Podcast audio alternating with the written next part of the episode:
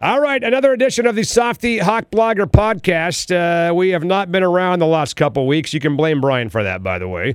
Uh, but I will say this the Seahawks won both games. So if we are back this week and the Hawks get hammered Sunday, uh, this may be the end of it for us, to be totally honest with you. But, you know, one guy who uh, I'm not concerned about one thing, and that's inviting Brian to go watch hockey games with me because he can't stand the NHL, hates hockey, uh, isn't even remotely excited for the return of the NHL to Seattle, but he is jacked up for the Seahawks, man. How are you, pal? I'm good. I'm good. Yeah, apparently, uh, voicing your opinion on anything on Twitter means that uh, if anyone feels differently, that that you've uh, been throwing shade their direction. Yeah.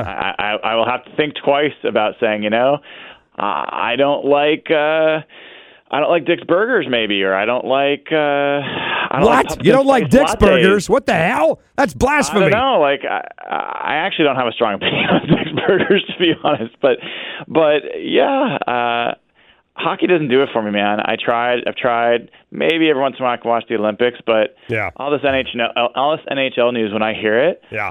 basically what it translates to me is uh, Seahawks or the Seattle lost the Sonics.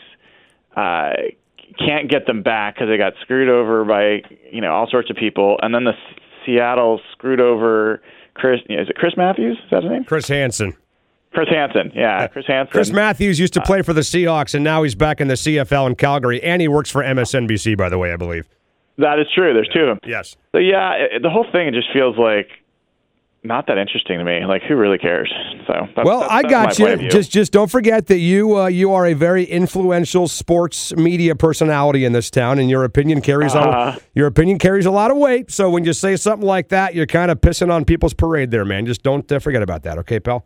I will. I will have to take that into account. I definitely don't want to be uh, doing any such thing. Do not forget about your place in the hierarchy of media in Seattle because it's near the top. Well, let's let's talk about this football team. Two wins the last couple weeks, where I think both of us after the Bear game thought there was a good chance they would be two and two coming off the uh, game against Dallas and the game against Arizona. But starting on Sunday, it's anybody's guess where this team goes. Uh, what do we make of what we've seen since the 0 2 start, man? I'm, yeah, I'm glad you asked because here's the thing. I wasn't convinced they were going to be two and two if they decided to play the way they were playing the first two weeks. And I'm not talking about the quality of the way they were playing. That obviously was an issue, but the the offensive game plan that they ran out the first two weeks was nuts. It it it, it was. I mean, they, you remember in the Bears game, they went an entire quarter without running the football. Chris Carson was getting seven carries while Rashaad Penny was getting like they were doing ridiculously stupid things. Like they were really really bad um, ideas. And so if they had kept doing that, Yeah. I'm not convinced they would have won both these last two games. I think they would have Um, been three and one or four and zero if they would have run the ball the way they've run the last couple of weeks. How about you? Exactly. Exactly. I, I absolutely believe that to be true. And look, there are a lot of folks, people that I respect uh, on Twitter that are smarter than me, um, and they tell you running doesn't matter, and that passing is the only thing that matters, and that. Um, you know, I don't know if you've heard the term neutral game script. Have you heard that, Softy? No.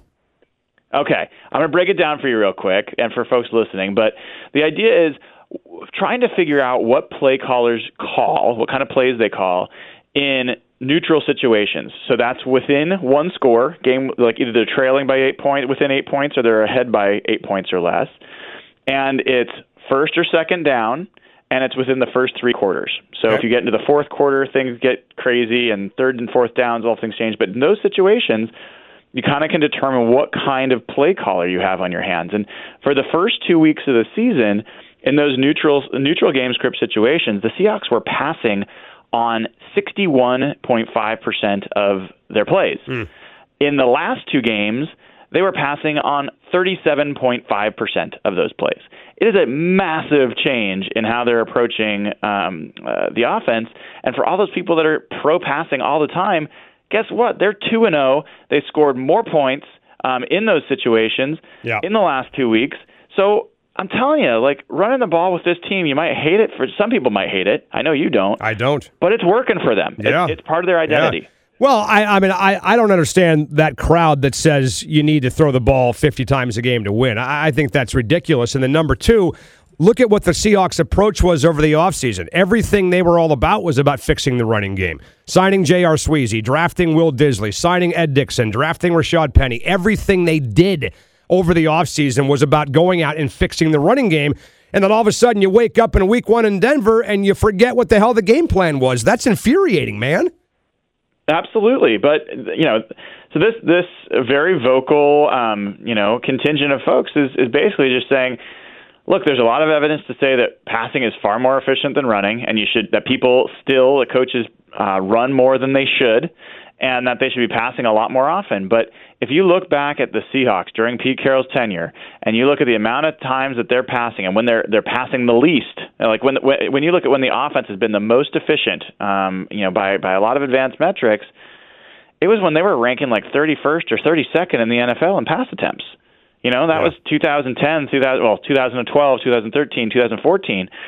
So the Seahawks, we have not seen a situation yet where they're the best at, uh, they're best off having Russ Will- Russell Wilson be a high volume passer. Right. I think he plays off of the run really well. He's a great play action passer. I think he's been in more manageable situations, and I think he, he's a better quarterback when that's the case. Yeah, his his greatest success has always been off play action. His greatest success has always been as a complement to the run game. So I don't get it, man. It's frustrating, but hey, you're two and two. You're not zero and four. You're not one and three.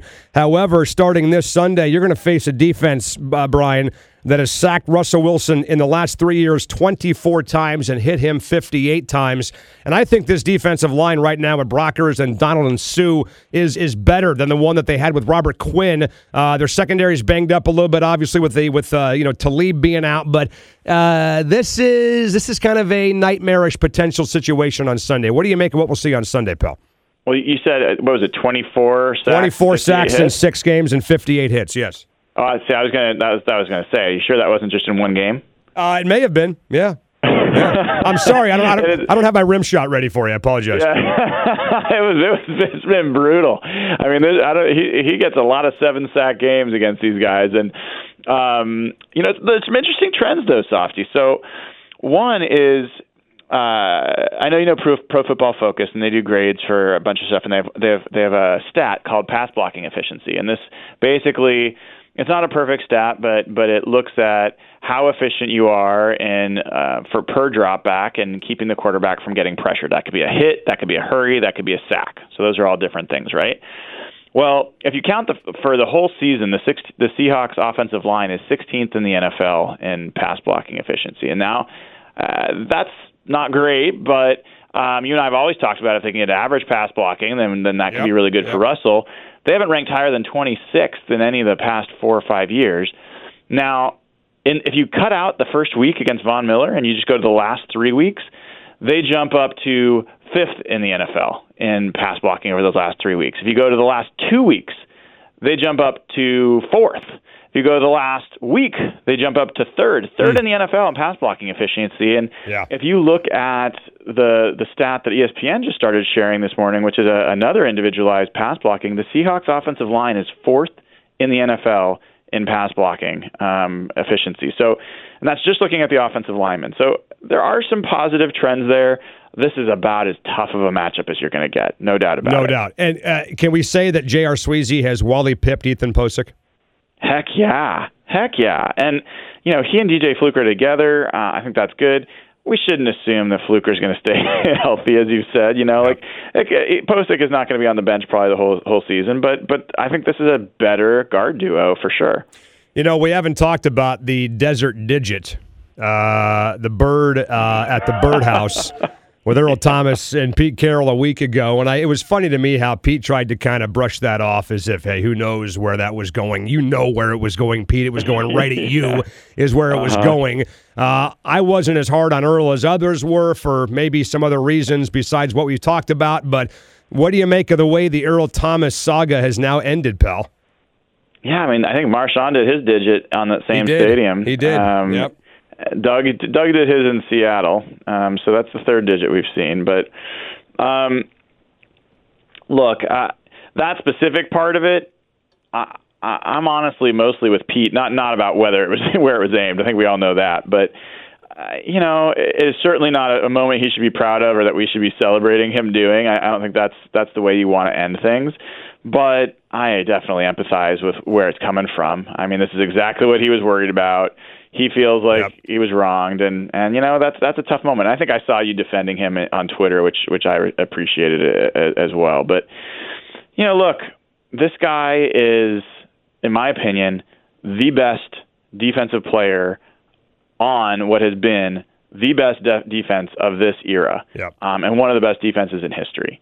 And I was talking with some friends earlier this week, and I don't know where you're you are on this, but if you were to rank in importance, you know, one to five, or you know, top who's the top three most important players from the Super Bowl team for the Seahawks, and for that kind of group, 2012, 2013, 2014, that kind of group, Right. where does Earl land? For me, it's number one. Like, uh, given that that defense is really what took them most of the way for for a lot of these things, and knowing how central Earl was to everything they did, he very well could have been the most important player on what was the greatest team in the history of Seahawks sports. Yeah, well, I'm with you. I mean, he allowed them to play that kind of defense because he was so fast and he can cover the entire field by himself. And if they can't, uh, if they don't have a free safety with Earl's wheels, then Kam Chancellor, I don't think, has the career that he's had, uh, to be totally honest with you. Uh, I'm not even sure if Richard Sherman has the career that he's had without Earl Thomas. Uh, you know, I think all these guys are great in their own right. And I'm with you. I think if you were to rank the top three most important players from that defensive run, it would be those three guys uh, Earl Thomas, Richard Sherman, and Kam Chancellor. I mean, everybody has benefited from the way that team has played on the back end. It, it just makes me sad, I guess, Brian, when you think about how, number one, all three of those guys, let's go back three, four years ago, they were gods in this town. Everybody loved them. There was no consternation whatsoever when it came to even talking about those guys. And now all of them have these little black marks on their record. Kam's got the holdout. Richard's got the fight with Bevell and Richard and the way things ended uh, when he went to San Francisco. Uh, Earl's got obviously everything that's happened the last three or four months uh, in Seattle. So, you know, th- these guys were beloved by everybody, universally beloved by, any- by everybody. And it just makes me sad that there are people out there now that don't feel that way. And I'm not saying they're wrong to, to, to feel the way they do. You know what? I, I am. I, I'm going to go out and say that those people are wrong to feel that way. I, I, their records are expunged as far as I'm concerned, and let me tell you why. Like, if you have someone that you truly love, like you know, and, and it can be sports love, it doesn't have to be true love.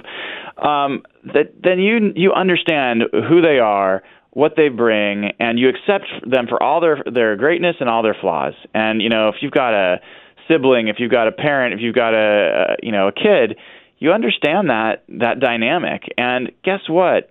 These guys are not perfect, but they brought to Seattle things that no one else has ever brought to Seattle. And the the love that the, the the city felt for them that was genuine and and it was it was mutual. And did things get ugly for a variety of business reasons and maybe some others? Sure. Are they like absolutely perfect people that have no flaws? No. And guess what? The people that are pissed off at them, guarantee you they got plenty of flaws themselves. So I feel nothing but positive about all those guys. Um, I do wish that it could have ended in a better way, but man, there's pretty it's pretty rare in the NFL or really almost any sport for for guys just to ride off into the sunset and for it all just to end perfectly. Well, you think about the greatest units in the history of the NFL the fearsome foursome, the purple people eaters, the steel curtain. Uh, the LOB is going to be right up there, man. In 15, 20 years, if not five or 10 years from now, people will include that secondary when it, when, when it comes to conversations about the greatest position groups in the history of the NFL. It's a shame they couldn't get the second championship because I think that really could have cemented them as one of the all time greats uh, as far as dynasties in the NFL. Dick and I were having this conversation on the air the other day. I think if you win back to back titles in the NFL, make the playoffs five years in a row, that's a dynasty. With, with, with, with how much parity there is in the NFL and how hard it is to win back to back titles, they were that close. And it still drives me nuts, dude. It still keeps me up at night. And I wonder if that feeling will ever go away, dude. I don't think it will. I really don't. The only thing that'll make that would have made it gone away is if they had gotten another, you know, some other way. And uh But then you'll complain about not having back to back titles. It's got to be back to back. I mean, look, a lot of teams Nah, win I championships, right? that. If they had won in 2015, then you know, then everyone would have been like, yeah, they they could have won three in a row. I- I Exactly. Um, exactly. Yes. Yes. But but if they had won two, that would have been a dynasty. And and frankly, the the really lame fallback, you know, relatively speaking, but still pretty impressive, is that defense, what they did for four straight years, being number one in points allowed, number one in yards allowed, never had really been done in modern. I mean, all the way back in Yep, like the yep. 50s or 40s. I think the Browns defense in like the 40s or 50s did it, but I mean that is an unreal accomplishment. You know, the other thing that stand out from that group is like 88 straight games or whatever it was with it without losing by more than a you know seven points Yep. or 10 points or whatever it was. Like I mean, those are ridiculous Yep. accomplishments, and it is it is really a bitter taste to, to not have walked away with at least two rings. I'm But with you. You know I'm what? with you. We got one. We got one, and and I don't think the door's closed on this team with this quarterback finding a way to get another. Well, here's here's a little preview of what we could see Sunday. You ready for this? I'm ready. Okay. Here it comes. Three, two, one. What do you think happens on Sunday, pal? Didn't even hear that. So, uh, Play it again. Here it is. Three, two, one. Did you catch that one? I caught that one. Okay.